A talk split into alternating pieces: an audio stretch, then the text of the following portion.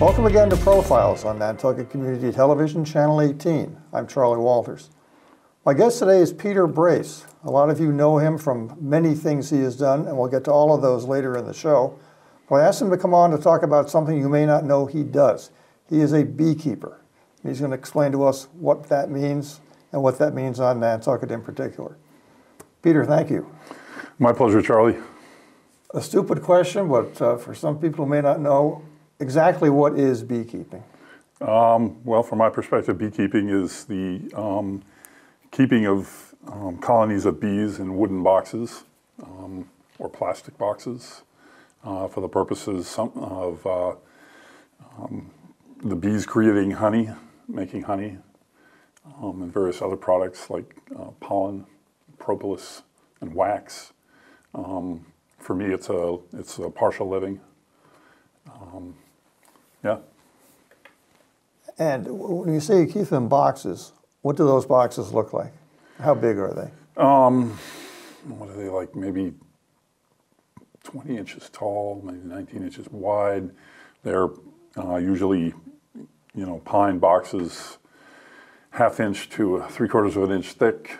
Um, there are 10 frames. Um, when I say frames, um, these are the frames in which the bees build their comb to lay their eggs that will create the brood nest, the worker bees, um, and then also combs up above where they will place the honey.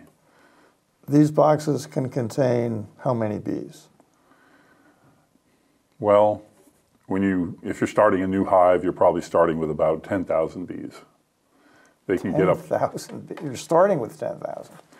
Yeah, you actually get the bees in the mail uh, in a little package, a little bit taller than a shoebox with screening on the walls and the sides. And um, you get about three pounds of bees, which is about 10,000 bees. And then in the summertime, when, it's, when they're at capacity in, the, in July, um, it could be 30, 40, 50,000 bees in the hive, depending how well it, the queen is doing. And when you start, you just, you just put them in the mail or UPS or FedEx or whatever, and, and that's not a problem, I guess. Yeah, um, you know, there's two ways. Um, you know, you get them um, as a package of three pounds of bees, which is the bees and then a queen in her own little cage. Um, they've been raised. Um, the bees that are in the package, the worker bees, have been raised somewhere down south or out in California. So when they're loaded to um, to be shipped to the to the beekeepers, um, they are dumped into one of these packages, and then a queen that's been raised separately is put into the package. Uh, queen uh, bees communicate by pheromones, and uh, so unless the queen was a part of that original hive where the workers were being raised, you take a queen that they don't, they don't know and put it into the hive, they'll kill it. So she's in a little cage. Then there's a nuke, a nucleus. And a nucleus will be um, a box, either that plastic cardboard stuff or quarter inch plywood with five or six frames hanging in it. And there'll be um, probably three frames of uh, brood, which is capped brood, which is baby bees maturing um, to become worker bees. And then you'll have a, you know, a frame of honey and a frame of pollen. And the queen is part of that. So she, she started originally with uh, this group, and, uh, and those get shipped. Uh, um, usually what happens is you get a call or you, know, you get an email from the company you bought them from saying, we shipped your bees, they'll be there on this date. So then you go down to the annex on Old South Road and tell the ladies there, I get bees coming, and they're all used to it. And you go and pick them up. They'll call you and say your bees are here. Or uh, uh, there's a guy here named Jim Gross, and Jim Gross is our sort of um, you know longest beekeeper on the island. Um, uh, presumably the most knowledgeable, although people will say to you, the more you read and watch about beekeeping, the less you know. So. For I don't know how many years, Jim has been organizing, um, you know, buying, taking orders for bees and then buying them from a supplier off island.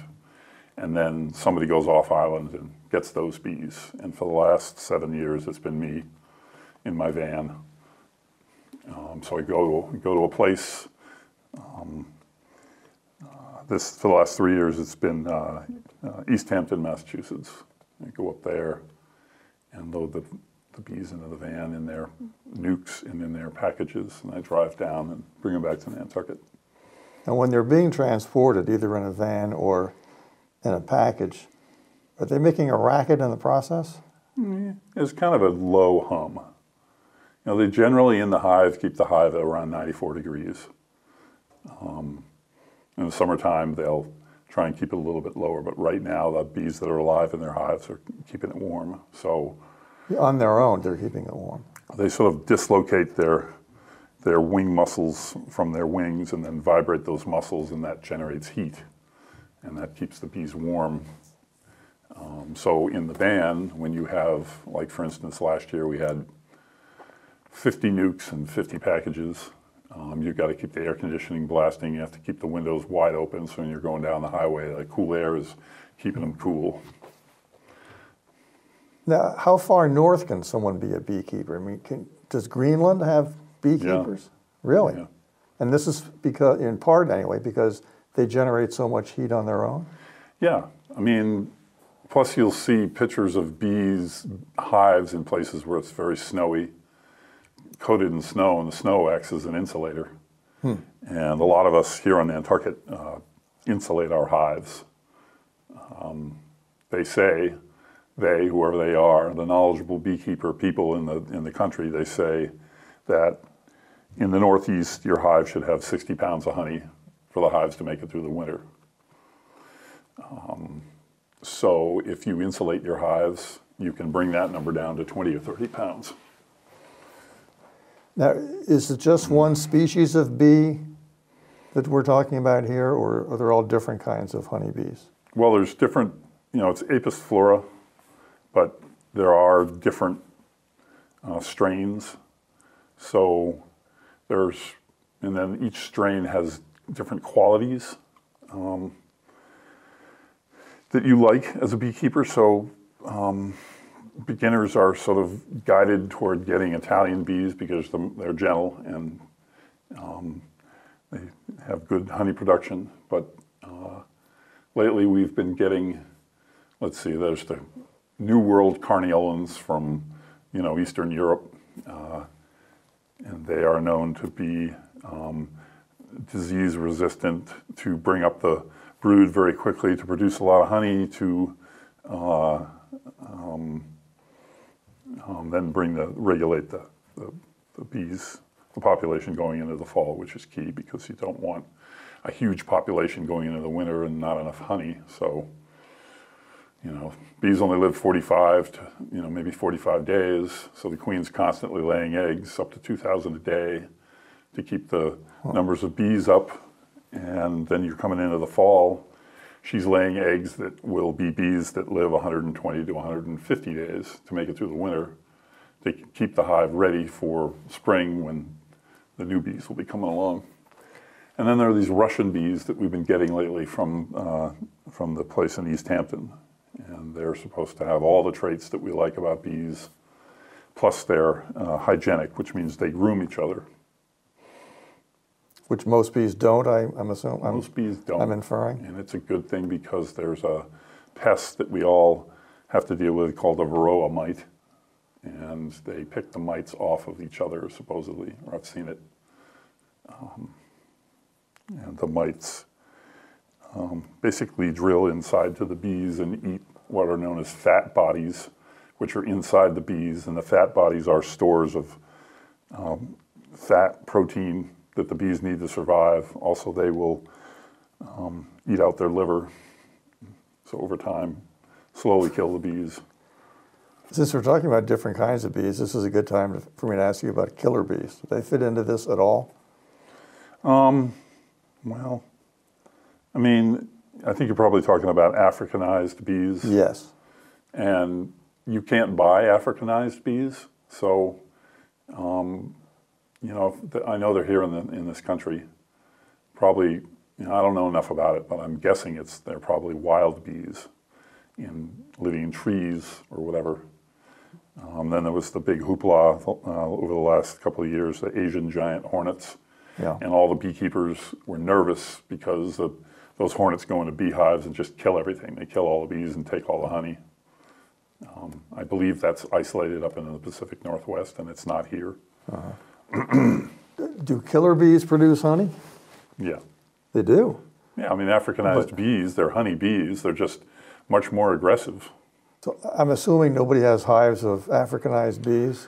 Not that I know of. I mean, you know, there's enough, you know, the longer you keep bees, the more used to it you get. I'd say that there are more hobbyists with one to three hives out here that aren't, aren't always the most experienced. So there's more of those type of people out here than there are people who are trying to make money at it. So um, I don't see those people ordering bees that are going to be hard to work with. They've done their research, they know which ones they want to get, and they get them. So, Usually, if you see a beekeeper on TV or a photograph or whatever, uh, they have a somewhat elaborate costume on. yeah. Is that necessary or, Well, or just advisable?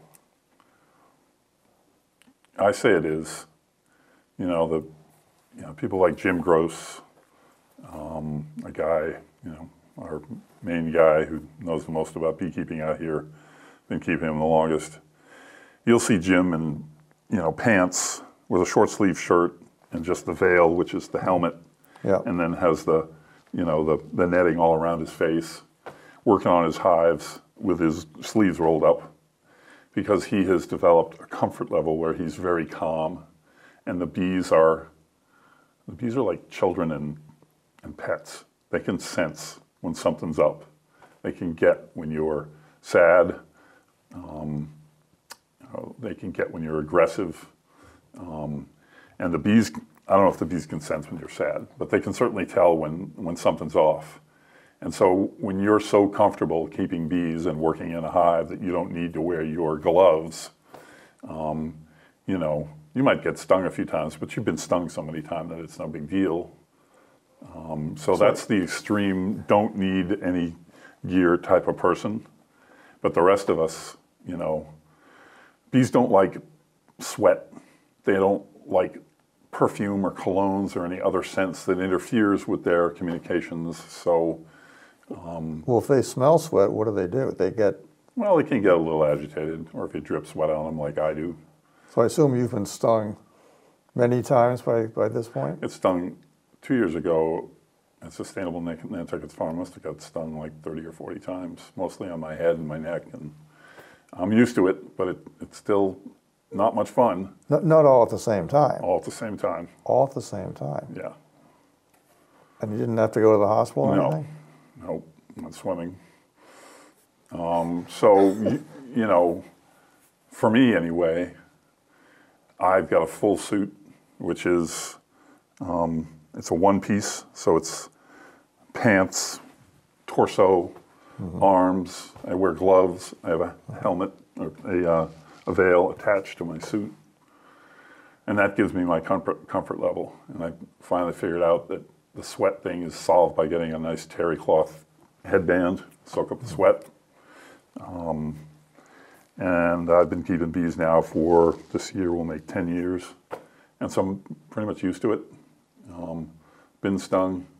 Um, it's not a, the way I explain it to new beekeepers is it's not the pain of the sting because it's only a little bit worse than a mosquito bite or a greenhead or something like that. It's the, it's the fact that this thing that you can really see the bee coming at you and stinging you, and it's the sort of panic that you get, you're getting stung. Natural human reaction. Right. Um, you can get stung on purpose because the bee venom is supposedly good for your joints. So if you call him, Jim Gross will sting you in your joints that are achy, and it'll help. That's fascinating. I don't know if I want to do that, but uh, Well, it's, it, it takes away the, um, the random scariness of a whole bunch of insects converging on you to, you know, him just taking a bee and pushing it, and you feel the pinch, and then it's over, and so. I, I know this depends on how many hives a person has, but uh, how much work is involved here? You're keeping one or two hives, you know, the springtime is the most work, I think, because you need to check the hives to make sure that the queen is building up a lot of brood, to make sure that the queen is actually laying eggs, uh, to check. Is that every day? No, maybe every five to seven days. And as we're taping this, we're in late January. How often do you check now? Um, maybe every 10 days to two weeks, I go to the hives and listen. I put my ear up to the hive, and if I hear bees buzzing, and I'm happy because that means there's a lot of bees, and I have all my hives insulated. So if I can hear them through the insulation, That's a lot it- of noise. that's a lot of noise, and that's a lot of bees, and they're doing good. So you can go away for a week or 10 days right now, Yeah, and it's, it's not a problem. yeah, But do you have people check on the bees whenever you're gone? yeah. I mean, like if I go away in the summertime, I've got several um, people who are beekeepers who aren't keeping bees will check on my hives for me. So it's, it's really pretty simple. Well, I mean, Unless there's a problem. yeah, it's not simple. Um, you know, you're you're tending to them. You know, you've you've spent either this year the cost for a nuke is two fifty five, and the cost for a package is one seventy five. So you've spent that money.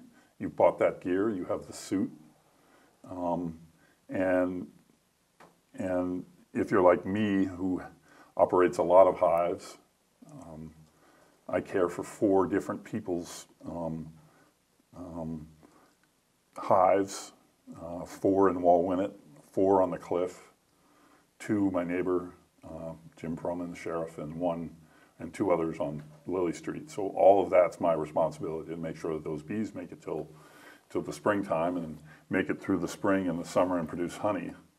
So it's an investment. So you're you're you're tending them all the time. You're worrying about them. You're um, and then in the summertime, if everybody did well and they produced a lot of brood and they're starting to bring in honey, then you take the, the feed away that you're feeding them and just let them go. And once they've filled up their, their, their top two boxes, you know, the, the deeper boxes are, the, are known as brood boxes or deeps, um, in which the, the brood are.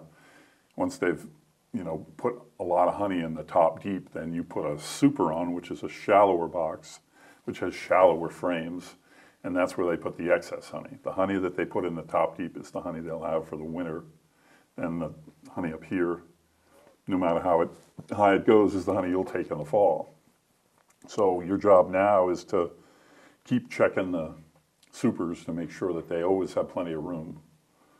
Uh, they, they, if they sense they don't have enough room, they might swarm. They might decide there's not enough room here. We're going to go um, inside of that dryer vent in Charley Walters' house that we saw a hole in, and we're going to set up in that dryer, or we're going to go. If that happens, I'll call Peter Brace immediately. Yep, I'm going to go inside that soffit where there was a hole and set up in there, or um, so you you're you're making sure they have enough space. You put on another super. Some people advise you put on two supers at a time so they don't feel cramped, even if they're not going to fill it. So that's every in the you know in the early summer. That's like every seven to ten days you're checking, and um, and if that's just your two hives in your backyard, then no big deal. But I've got my four clients. Uh, let's see, that's eight, um, 10, 12, plus my seven hives makes 19 hives. So you're going around and checking all those hives to make sure that everybody's okay and give them what they need.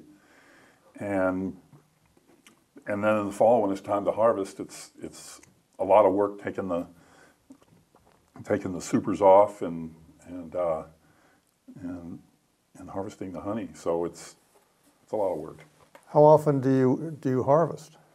Uh, there's a couple of schools of thought on that, and I used to just harvest in in August, um, in the middle of August, so I could get the nice light summer honey that everybody likes, and then hope that I get the dark honey, um, which is um, produced by a lot of Japanese knotweed and uh, the 14 or so varieties of uh, goldenrod out here, and thistles and asters and clematis and um, But I've been reading a lot lately, you know, over the last few years about how when you take the honey in the springtime or in the, you know, um, you know, in August, it's kind of like you're. Some people have a Christmas fund that they put money into all year long, and then that's the money they're going to spend on the holidays. And so you put that money away, or they have money that they put away that they're going to spend in the wintertime because they're not going to have as much work. Um, and the bees are like that. They put that honey in that top deep, 60 pounds of it maybe, because they, they know they're going to need that for the winter.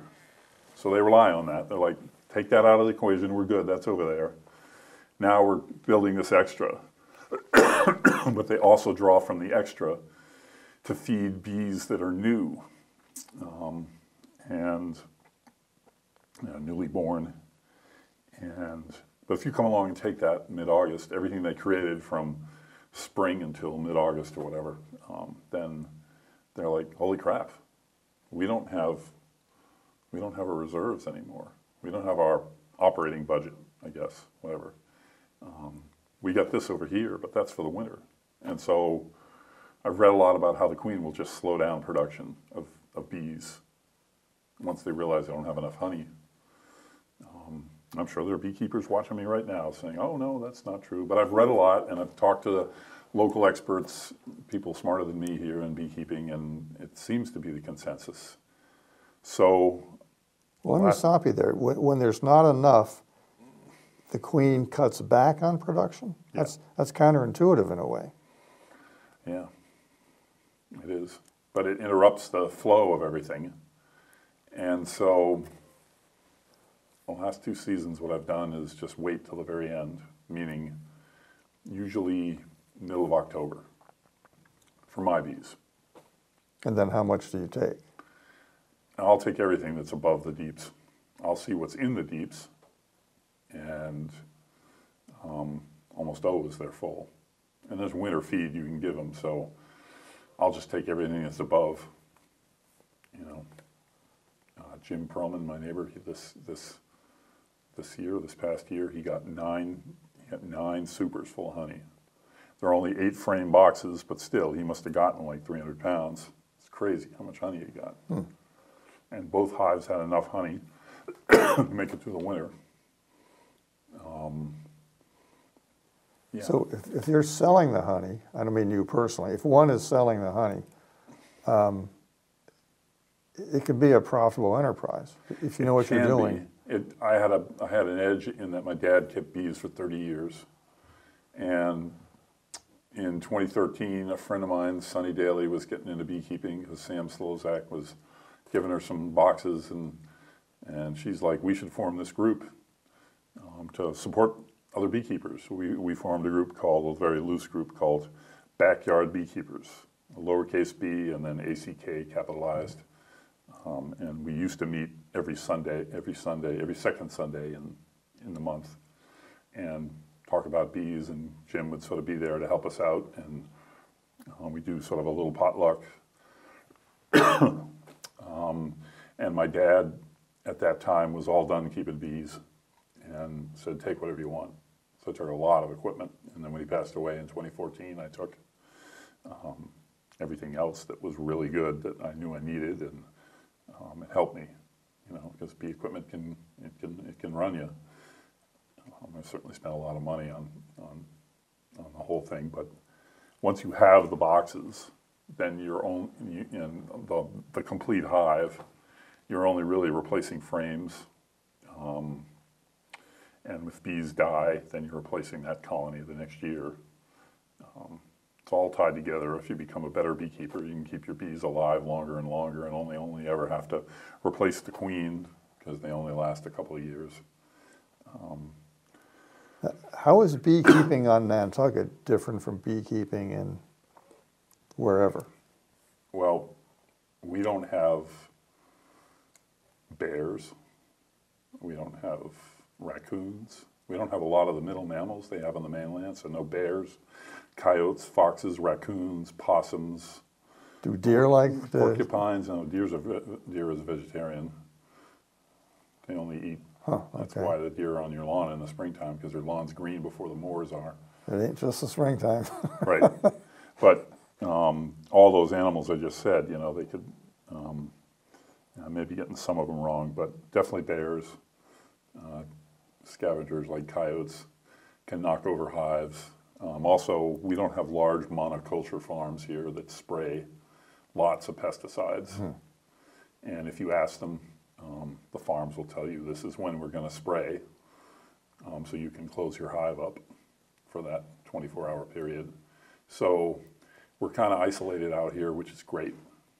Uh, but we do have, you know, our nasty cold spring being about a month behind the mainland, so it's colder here. Yeah. So there's no flowers. Um, you're waiting for the dandelions. That's the first thing they go on.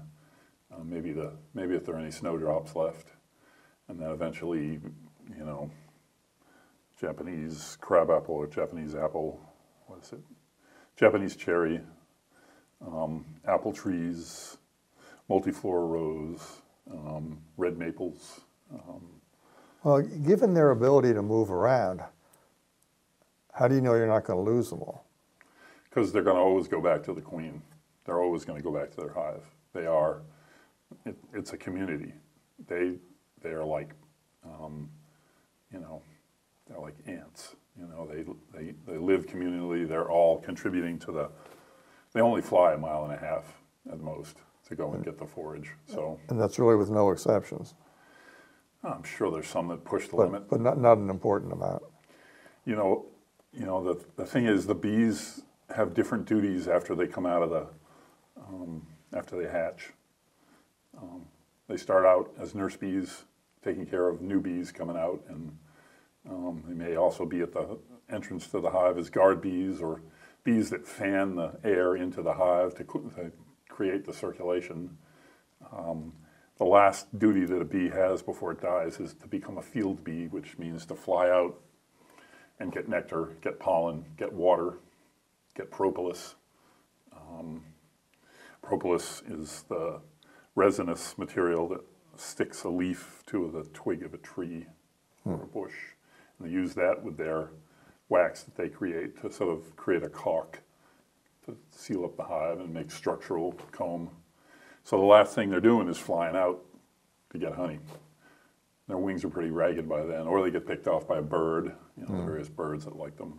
So, um, yeah, we're lucky out here in certain ways, but then unlucky in others.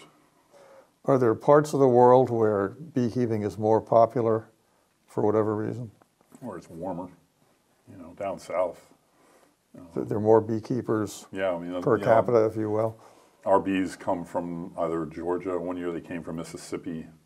Um, so there, there are huge bee growing farms down there that produce the nukes and produce the packages that are then shipped up here to, uh, to us.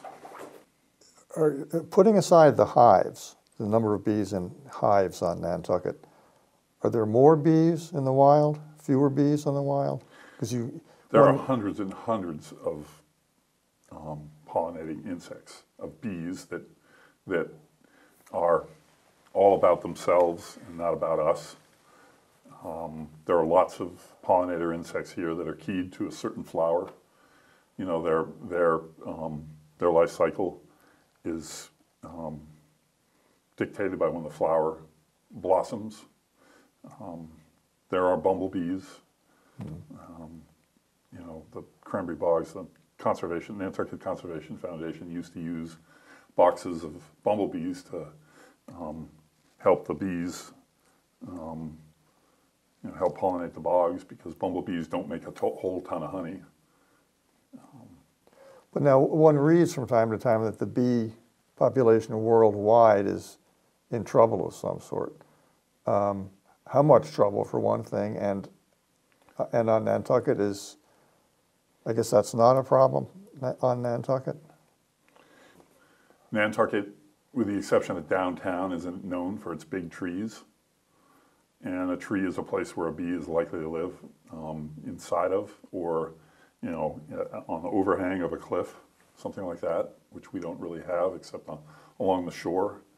So bees will swarm um, if you, uh, know, if you're not taking care of your hive well. If they don't like a queen that they have, they might decide to go and live somewhere else, and that somewhere else could be in a tree. I've heard uh, of some cavities in trees in the state forest off of Lover's Lane that had, in years past, have had wild swarms of bees living in them. And uh, Jim Gross uh, mentioned uh, uh, a tree that has a big cavity somewhere in Wisconsin, although he won't tell me where it is, that always produces a swarm. There was, for the longest time, a um, colony of bees living at the interface of the Quaker Meeting House and the NHA's, the Nantucket Historical Association's research library. And you could go and stand at a certain place and look up and see the bees coming out, coming out. They lived there, I don't know, for a decade maybe. And I think Jim told me that the NHA didn't want to, um, you know, get them out of there because they didn't want to have to do any work on the uh, meeting house, which is an original structure, and they didn't want to open it up and rip out all the bees. Uh, you get a swarm of bees that, that sets up inside your house and amongst the framing. And the only way to do the job is to first get all the comb and honey and bees and everything out of there, and then remove every timber that had comb on it because oh, it has a smell to it. Which, Yeah. if you don't remove it, you'll attract other bees, and so there's not really there isn't really a place for them to go and live. They're more apt to go into an opening in your house. So there isn't a wild population of Apis mellifera hmm. living on Nantucket that I know of. Well, if you're walking in the state forest and you see a swarm, or not in this, any place on Nantucket or elsewhere, and you see a swarm, a lot of people are going to panic when they see that, but I gather that you, that's not necessary. Bees will, when they've decided to swarm, um, you know, they'll make a queen, um, which is another question. But they'll make a queen, and then they'll, when it's time to swarm and go, they'll suck up all the honey they possibly can in their bellies and take off. And what you're most likely to see if you don't see the bees flying all around, so many bees, is you'll see a ball of bees hanging from a house or a Yeah. structure, and, um, anything, you know, something like a medicine ball or a basketball, and inside in the middle is the queen that they're protecting. And then they've sent out scouts to look for a, a place to go. Um, meanwhile, they're full of honey, so their bodies can't articulate to sting you. So it's the most safe time to be around bees. So it, it's safe, but obviously you don't want to do something stupid like throw a stick at the at the swarm. They'll just drop to the ground. They're not, it's, I'm serious, they can't really sting you. They can't, you know, I mean, if you take, you know, a whole bunch of shirts and pillows and stuff them under your shirt, see if you can touch your toes or your knees at all. And that's what it is. Their bodies are bloated. They're literally bloated with honey, so they can't move. They're flying, hopefully, to a place where they're going to set up, and then they're going to build the comb as fast as they can, put the honey in it, then they'll have something to eat, and then they'll start going out and getting um, nectar to make the honey. And so it's it's the least dangerous time. I mean, I personally wouldn't go into a swarm waving my hands around and making noise, but you could be within it, and they're not. They don't care about you. Or is it is a human presence disruptive, even though they're not going to hurt you? Are you No, interfering with the really- process? They, they don't really care about you. They're looking for a place to go. So they're already disturbed. Yes, you, you know, it's a possibility you could get stung, but I've been around a lot of them and they're just not, um, you're just another thing. You're not in their way, you know. I want to ask you about beekeeping on Nantucket in general. Is there more of it? Do you foresee more of it developing down here? Well, four years ago, uh, Sustainable Nantucket asked me to kind of start a beekeeping program at their at their community farm institute out on Hummock Pond Road, where the farm stand is. And so what I did was, whenever it was I started, I did an introduction to beekeeping talk at the farm, and drew in a bunch of people. There were eight eight people, and I found beekeepers in our community, in our backyard beekeepers, to mentor them over a full season, um, full year of beekeeping. And then I took a few of those people on myself. And we did that every year except for last year um, and got, um, well, um, this past fall we didn't do an introduction to beekeeping. You know, we were kind of trying to decide at the farm how many hives we wanted.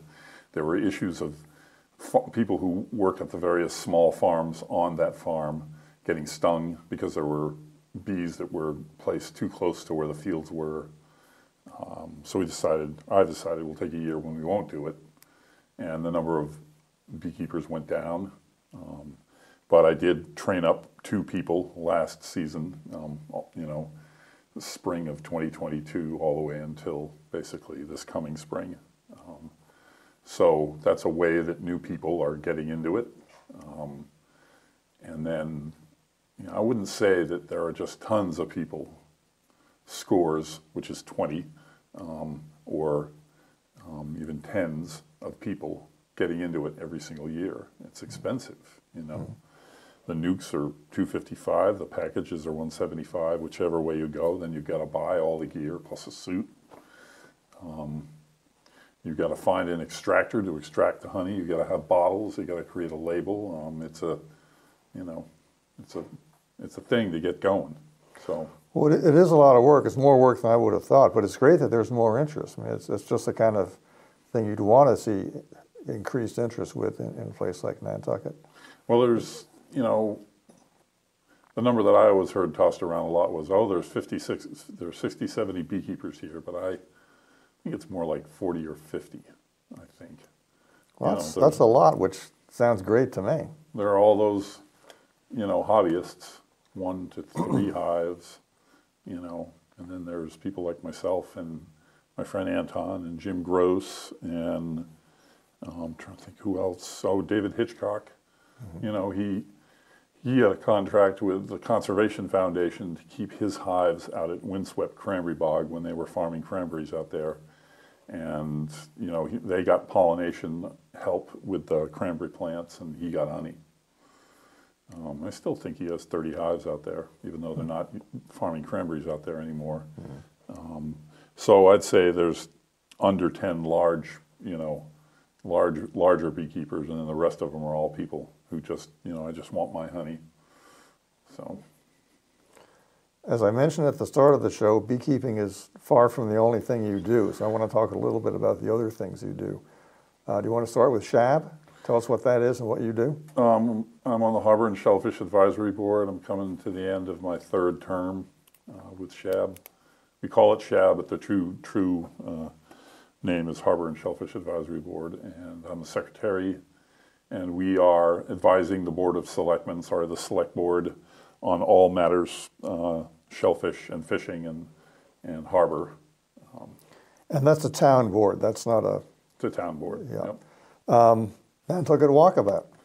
Uh, it was a business I started in uh, 2015, um, an outgrowth of my um, writing for the Nantucket Beacon and the Nantucket Independent and Nantucket Magazine, um, you know, as an environmental reporter, and also writing the books uh, Walking Nantucket, Walker's Guide to Nantucket on Foot, and Nantucket Natural History. Um, I was doing the Nantucket Historical Association's Food for Thought talk that they have at the museum in the off season, and that was October of I don't know 2012. I was stumping for my natural history book, and um, 82 people was a lot of people. And at the end, I was selling books and signing them in uh, their gift shop, and a woman came up to me and said, "You know, I'm only here every couple of years, but maybe when I come back." you'll be taking people on walks and telling them about natural history. And then the Independent had shut down, you know, two years prior, and I was coming to the end of being able to collect unemployment, and I was doing a million little jobs to try and stay under the amount that they let you make. And so I wasn't doing so well, and I thought, wow, that sounds cool, you know. So it took me a couple of years to get it off the ground, but you know, this will be my eighth season guiding people. Do you do it at all in the wintertime? I have. if, if there's demand? I have, I say that I'm open year round, I am. I have hi- hikes on my hike calendar um, that you can go and book. But, you know, it's usually not until um, March when I get them. And then all the way until, you know, middle of December, maybe. I also have in my notes adjunct professor at UMass. Tell us about that. That would have been 2014 and 2015, and the UMass Boston, uh, the University of Massachusetts at Boston campus, uh, which is the owner of the UMass Field Station um, out at uh, 100, 180 uh, Polpis Road. Uh, that field station sits on 110 acres of Nantucket Conservation Foundation land. And they used to have, I think they still have it, they just haven't got anybody to sign up for it lately, what's known as the Nantucket semester, where you would come down here as a student um, in the School for the Environment at UMass Boston and live at the field station at their dorms.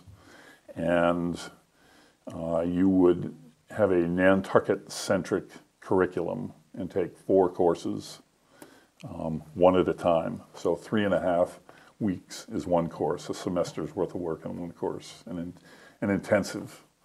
And, uh, and all the while, over, over that spring semester, you would be working on a, some sort of research project, a study in the biological world on Nantucket.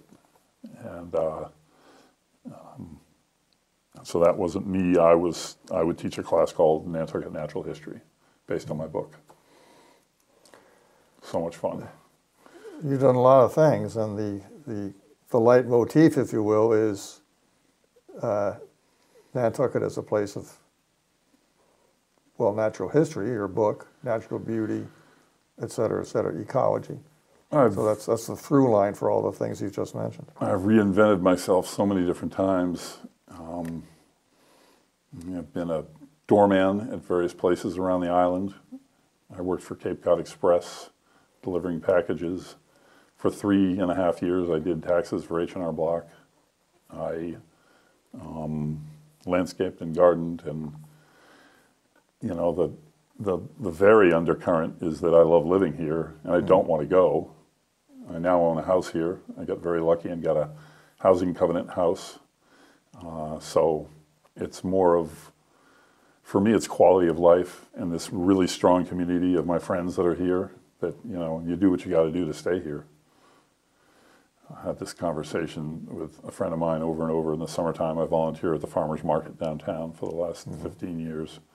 And, uh, and I always tell her, you know, you're, there's tons of people here that are, that are wealthy by money, but I think that everybody that lives here is wealthy just by virtue of the fact that you get to live here. We are all lucky to live here. Sometimes, maybe in August, it doesn't feel that way, but we are lucky to live here, no question. And now it's January, and it's going to be February in a little bit, and it's one of my favorite months of the year. It's one of the, it's the quietest, I think, and Yeah. I, I look forward to it. I do too. I do too. Peter Brace, thank you for joining me today and telling us about beekeeping, which is something I, I dare say most people watching this show will know nothing about, but they know a lot about it now. So thanks for coming into the studio. It was great. My pleasure, Charley. For Nantucket Community Television, Channel 18, this is Charley Walters on Profiles. Thanks for tuning in. Please tune in again.